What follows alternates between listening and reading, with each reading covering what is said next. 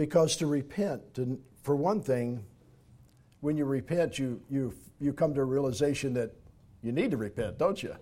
You kind of come to a realization that, hey, it's not all about me, and I'm not as wonderful as I think that I am. So we turn to God. And who is this mighty God that suddenly shows up when we do that? Who is he? He doesn't come with stipulations of things that we must do before we come to him, does he? He doesn't come with rules and regulations that says, you know, when you stop doing that, when you get your act together, here's some of the things that I'll do for you. He doesn't say any of that. His love is unconditional. He says, come and buy without price. Come.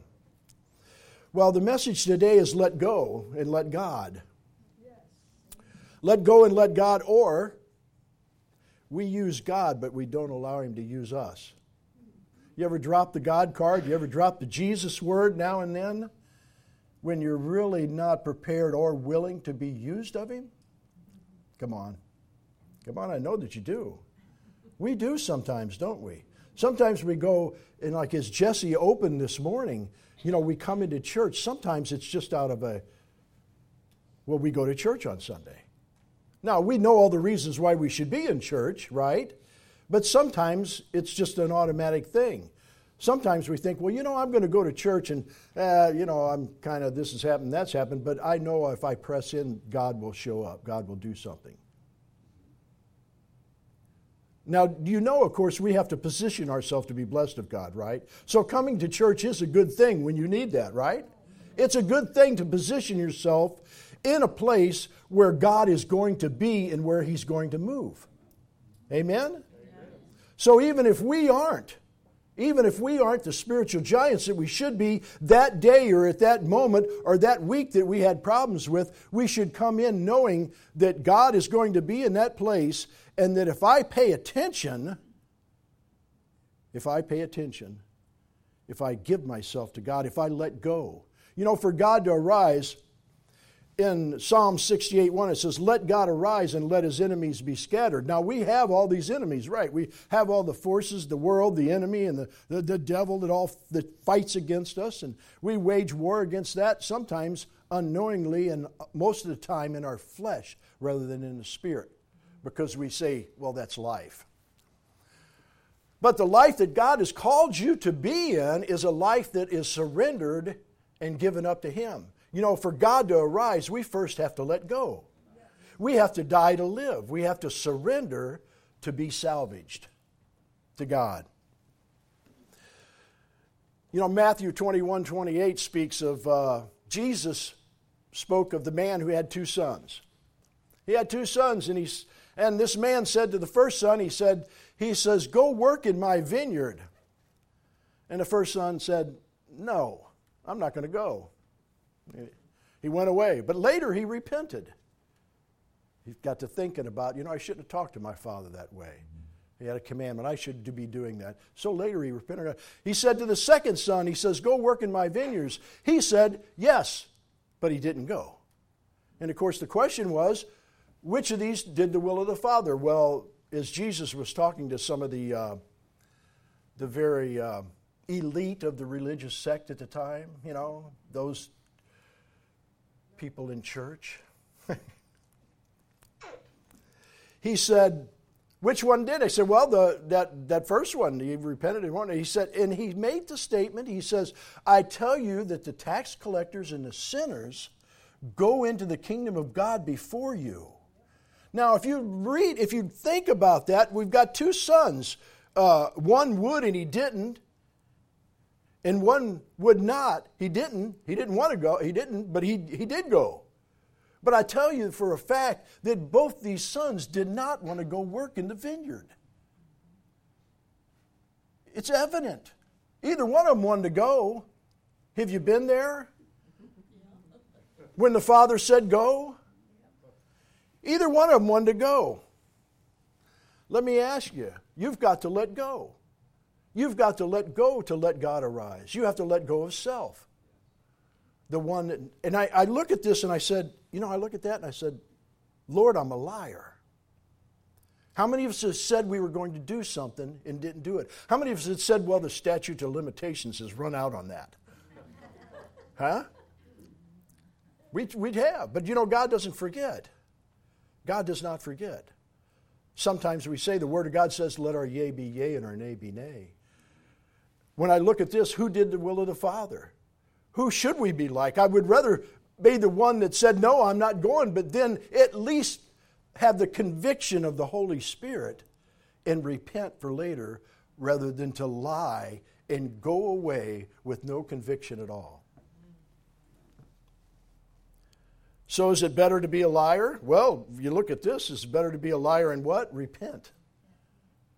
Allow God. Let go and allow God. Amen. Rather than, who was the first guy? What is it? Do we sometimes answer people who question us about things the way we think or the way we know that we should rather than the way we are? Absolutely. But I read, I should have answered no and had somebody think less of me, but repent and be blessed of God. You see what I'm saying? Sometimes we take just too much stock in ourselves or our strength. We think that we are strong, but yet God says He's strong in us when we're weak.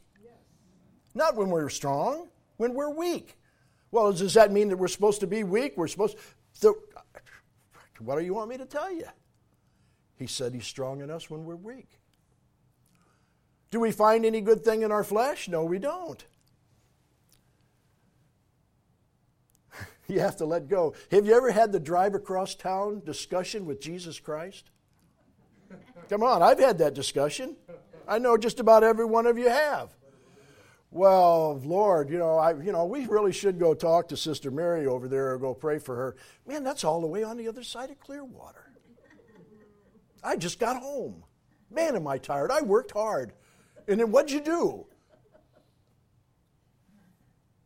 Did I do anything for the Father that day? Did I mention the name of Jesus Christ? But yet we have the drive across town discussion with Jesus. That's way over there. You know how much gas that costs, Lord? Gas is cheaper now, but hey, you remember the $4 a gallon stuff, huh? Man, just cost me $120 to fill that truck up. Got to drive across town. I had a good friend tell me here not too long ago when I said something about money. He says, well, your father has all the money. Right, John? Right. My father has all the money. Right. So what's the problem? But we have to let go. We have to let loose of ourselves.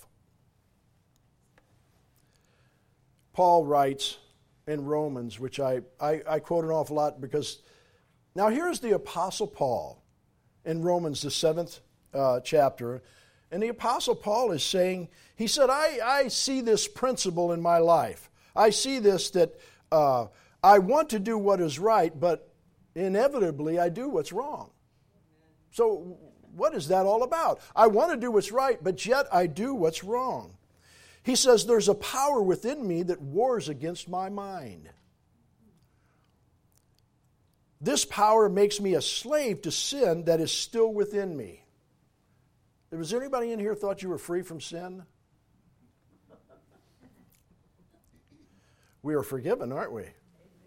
But in this body, there's a war going on constantly. Always there's a war. Paul, this is the Apostle Paul. Now, you know, we read great things and wonderful things about the Apostle Paul in our Word, and it encourages us and it strengthens us.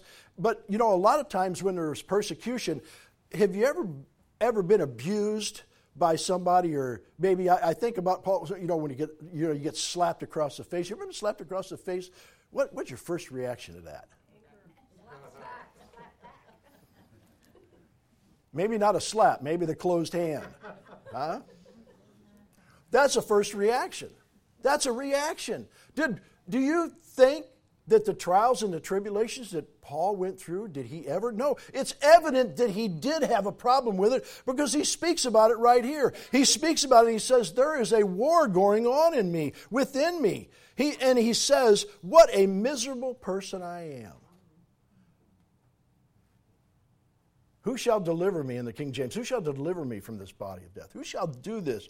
And he says, I thank God. The answer is in Jesus Christ our Lord. So you see how it is. In my mind, I really want to obey God's law. I want to do it. I mean, I have it in my mind. But because of my sinful nature, I'm a slave to sin. Now, I know some scholars look at this and they say, well, that was before maybe Paul was saved or something. I don't believe that. I believe that Paul was serving the Lord. This was after his conversion. And I believe that Paul recognized fully above a lot of people that there was this war that constantly goes on in our members. And that if we didn't let go, if we weren't in the presence of God, if we didn't stay in tune to God, that nature would always surface and always prevail. Always.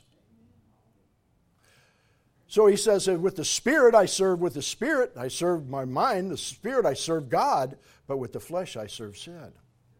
So anytime the flesh rises up, you don't have to guess what you're going to get. You don't have to guess. We have to be led of the Spirit.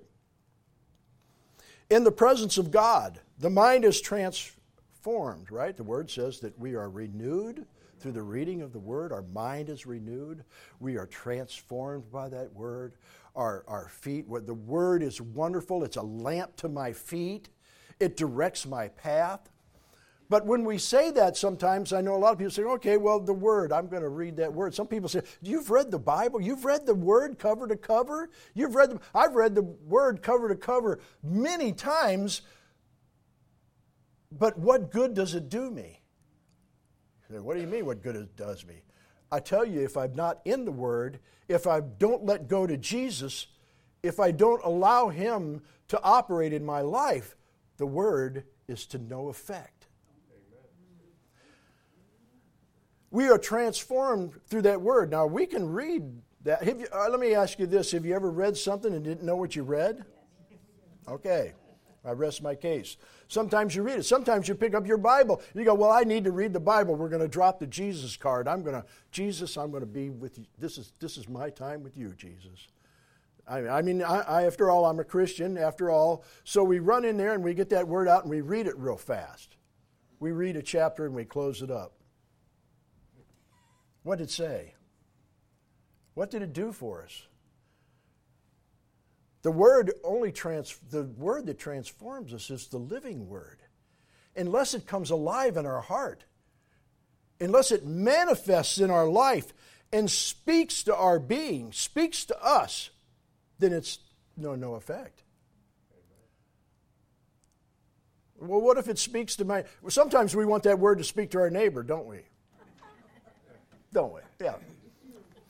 Well, so-and-so over there, I'm going to go over. I know you've been after me to go over and pray for them, but I'm going to pray that this Word speak to them. No, the Word is for you. The Word is for you to operate in your life. It is a personal relationship with Jesus Christ. So we have to let go and let God arise. Our Bible studies, our home fellowships, rather.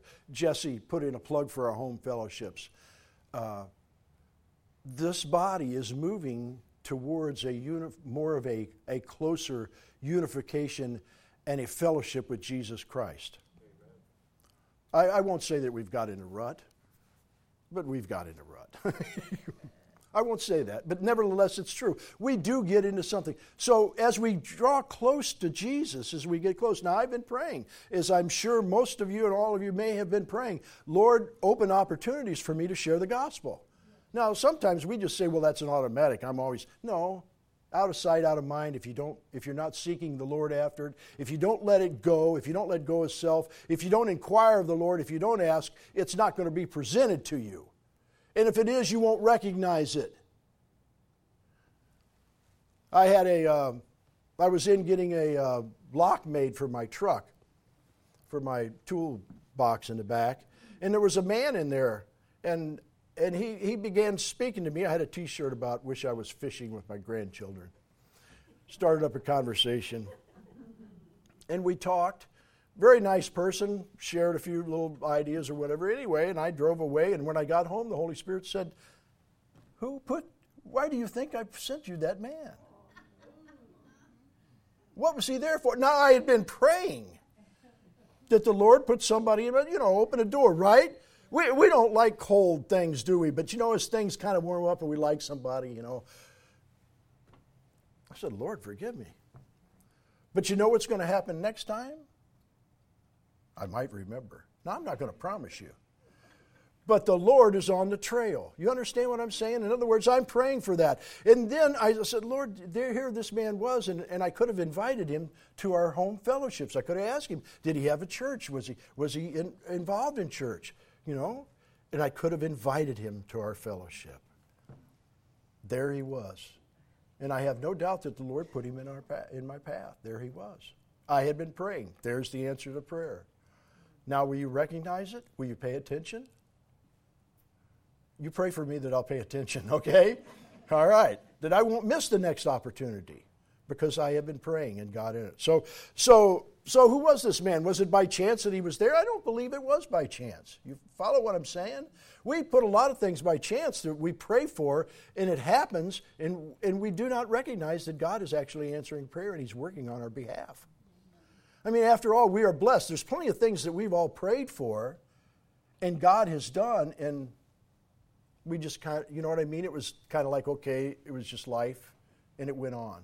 But God takes care of us day after day after day. A good example of that is the 10 lepers that came to Jesus, right? They came and they said, oh, Lord, heal us. And He said, you go show yourself to the priest for...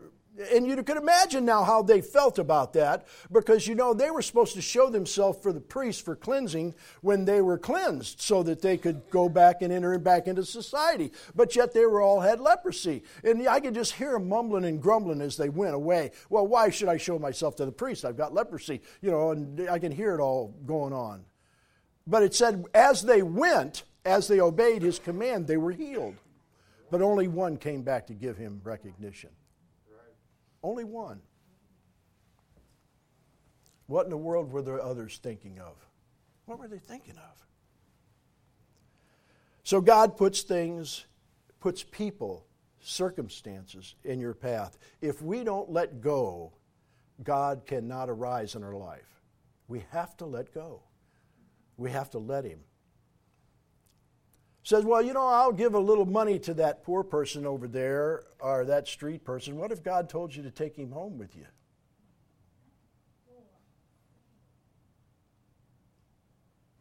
What I jump back to is, well, God said He won't put anything more on me than I'm able to bear. What can you say? We all fall so short of the glory of God. And what if He did? What would become of it? God is always after us to enlarge our borders, to stretch out and allow Him to work in a much greater capacity with us than what we have allowed so far. Have I ever done anything for God that He didn't show up and do wonderful and miraculous things? Absolutely not. And every time it happens, I say, why don't I trust God more? And I'm convicted with this answer always. You're not in my presence enough.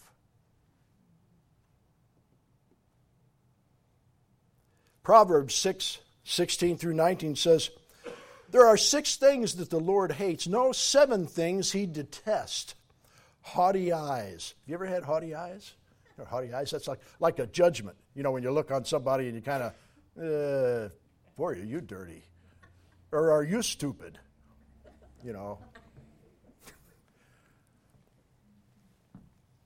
I think sometimes we do that with our children, which is a shame. Sometimes we get irritated at kids and we look down on them because we're the parent and why are you doing that? But we do that with each other too. We do that sometimes. It says the Lord hates it. A lying tongue. Yeah, I'll go to your field, Father, but you don't go. Guilty. Hands that kill the innocent. A heart that plots evil. Feet that race to do wrong. I thought about that. Feet that race to do wrong. Have you ever been a little vengeful? Couldn't wait to get back. Couldn't wait to rush forward, and that's all right. It'll be a good lesson for them. A false witness who pours out lies, or a person who sows discord in a family. Have you ever said something and you said, I'm not going to say that because I know nothing's going to come good of it. But you say it anyway. And you go, oh, why did I say that? I knew I shouldn't have said that. You know, in my after being saved in the first church I was in, the pastor was one who, he was delivered out of a very rough life. Alcoholism, that was his life. He loved to fight and brawl in bars. He loved to beat up the biggest guy in a room. And he probably epitomized the word redneck. But the Lord got a hold of him and used him in such a mighty capacity. So much so that people come from far and wide, because he had quite a reputation in the bars and the joints and the different things that he did. And all those people started coming to church because they could not believe that God would get a hold of such a man. There's one thing that he always said, and he told the church, he said, you know, people do all kinds of things. He says, but the one thing that I will put somebody out of church for is a person who runs their mouth and sows discord among the brethren. That was the only thing he'd ever put you out of the church for, is someone who run their mouth, spreading lies and discord and hatred, envy and strife among the brethren. I thought it was a pretty good thing, because in all his fighting, in all his roughness, there was one thing that he even held dear in the flesh and all that he spent, is that he held his friends and people who were close to him in high regard. 1 Corinthians 1:27, Paul speaks of 5 things that God uses. 5 things that God uses. God hath chosen what? The foolish things of the world to confound the wise. How many of you here think they're foolish? I'll raise my hand. Foolish things. Because as the world sees it, let's take Peter, for example. Let's look at Peter's life. When Jesus told Peter, he says, you wait in that room on high, and he says, when you receive the Holy Spirit, when you be converted, you'll be strengthened, and he'll take you where you won't go. Well, Peter got so bold in the ministry that when he came in ministry, he said, those people that are around and listened and heard him said, what about him? They said, this guy's been in the presence of Jesus. Now what they said about him? They discerned that he had been with Jesus. And when you come out of your prayer closet, when you come out of being in the presence of Jesus, people will say the exact same thing about you, that you've been in the presence of something mighty. Or they will want to know, if they don't know Jesus, they'll want to know your reason for rejoicing and why you are the way that you are. Because you see, there's something about Jesus, isn't there? He stands out in the room. He is a beacon in a crowd. Not that he ever even has to speak. There's just something about his presence. And I don't mean something about his presence like, what a drag this guy is. I hope he gets out of here. Huh? I don't mean that. I mean there's something about the delivering power of Jesus. He's chosen the weak things of the world to confound the things which are mighty, and the base things of the world, and the things which are despised hath God chosen, yea, the things which are not, to bring to naught the things that are, that what? That no flesh should glory in his presence. So you notice these things that he applies, that he says that he uses, the foolish things, the weak things, the base things, the despised things.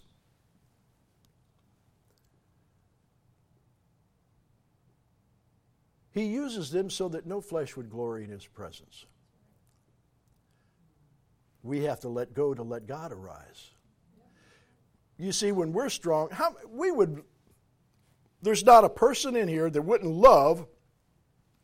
not love to have the knowledge, and when you have the knowledge of God, that you could go forth and take the glory. There's not one, because our flesh wants to receive the glory. Our flesh wants that. But God says, pay attention, he uses those who are dead to bring to life. He uses the base things. He uses the foolish things of the world to confound the wise so that no flesh could glory.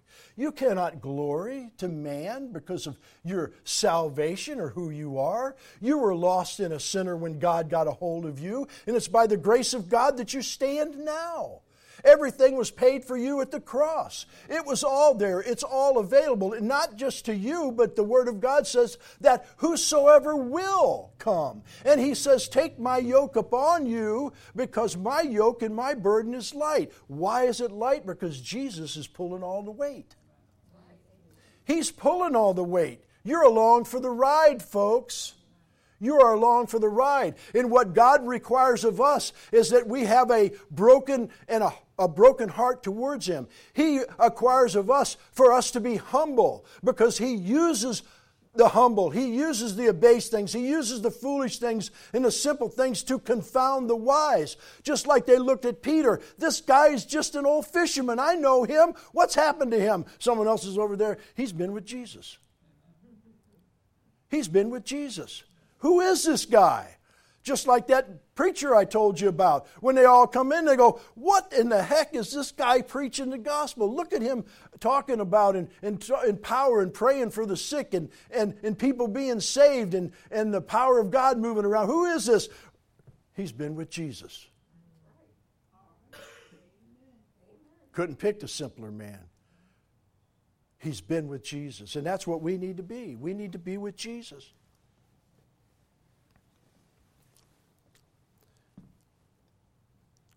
In Revelation, the 5th chapter, I'm going to close with this, we read of John. Here's John. And we find that he's weeping sorely, he's crying. He can't contain himself. He saw a sealed book, and no one was found that could break the seal and open the book. Abel, the holy man of God, was not worthy to open it. Enoch, he'd been translated to heaven without tasting death, and Elijah, who had gone up in a chariot of fire, even Moses, the great lawgiver, or Isaiah, or any of the prophets. None were found worthy to open the book. And as he saw this, John wept much, as if without hope. Who is worthy? As he wept, one touched him and said, weep not. Behold, the Lion of the tribe of Judah, the root of David, have prevailed to open the book, to loose the 7 seals therein. When he looked to see who was the Lion of the tribe of Judah, who did he see? He saw Jesus.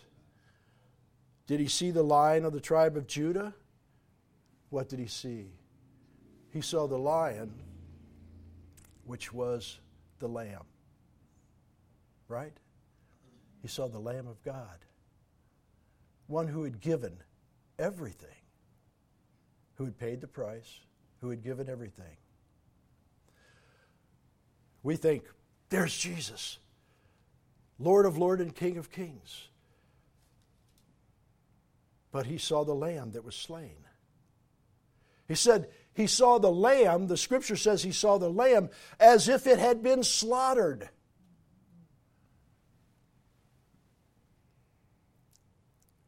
And we're afraid of maybe not looking quite so well. Maybe a little disheveled. Maybe, I don't know, taking up proper appearances when we should be worried about just letting go and letting God, letting Jesus take control. What will we do for him if he asks us? Where will we go for him? Will we indeed? I think about that. We have that drive across town discussion with Jesus, and Jesus comes back and says, okay, how about walking across the street to your neighbor? And then where do we go with that? It's too late now. All right? I've been meaning to, Lord, but, they work late. They're in bed by now. I know that's... When in reality, they may be on their face weeping because no one there is there to open a word of knowledge to them. Just as John said, who is worthy? We're the Lamb. The Lamb is Jesus. Jesus makes this wonderful promise that says, I will never leave you, nor will I ever forsake you. He's not asking you to go in your own strength. He says, these things I have chosen, the weak, the humble, the abased. And we always have to search our heart, don't we? For what reason or purpose? Even when we do good, like Paul said, even when I do good, there's evil present in me. Jesus is all about the motive, isn't he? Well, if he's all about the motive, and there's no way I can do it because there's evil present in me, I don't want to do it like the two sons, either one of us want to go. Here I am, Lord. Go for me. And you walk across the street and let Jesus do the talking. Or you drive across town and let Jesus do the preaching. Because I tell you, he will. Amen. Let's everybody stand.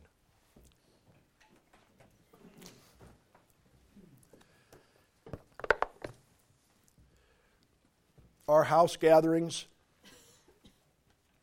are something wonderful, and it's something that we build upon. Sometimes, we think that we just... Now, don't get me wrong, when we got saved, we were instantaneously, right? Right, we were. God wrote our names in the Lamb's Book of Life, and the spiritual man is the spiritual man. But this vessel is something different, isn't it? And we need to let it be used of God. So today, how much will we give up? Will we let go and let God arise? Because if he does, the enemies will be scattered. Our house gatherings are so important for this. So important. I at the first one I said, I'm going to pray for everybody. Did I pray for everybody? Yeah, but not like I thought I was going to pray for everybody. But it's getting better. I'm praying better. You see what I mean? It's getting better. I'm starting to transform. I'm starting to draw closer. And the closer we get to Christ, the better it is, Jerry, isn't it? The better it is. And then suddenly all our things that we seem to be engrossed in just don't seem to be that important. The closer we get in his presence, the more we'll let go and let God arise. So church, today, I want you to search your heart. I want everybody in this sanctuary to search your heart and say, Lord, what can I do for you? Now, wait a minute. Not, I don't want to drive over there across town. No. Ask the Lord, help me to let go to you. Help me to give up self, and you strengthen me. Because I know what? Because the Scripture says, and we should know, that I can do all things in Christ Jesus. Right? So it's Jesus that does it. I don't want to. I don't think I'll ever want to. But if I'm with Christ, if I spend time with him, if Jesus is operating, if I allow him, then I will.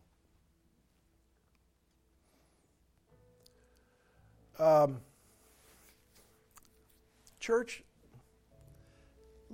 can I ask everybody to come forward, please? Can you just kind of come forward? Let's all just kind of gather around this altar, and I'm going to dismiss you here. I just kind of want us to all kind of gather together, and as I pray. I want the Lord to get a hold of us all, and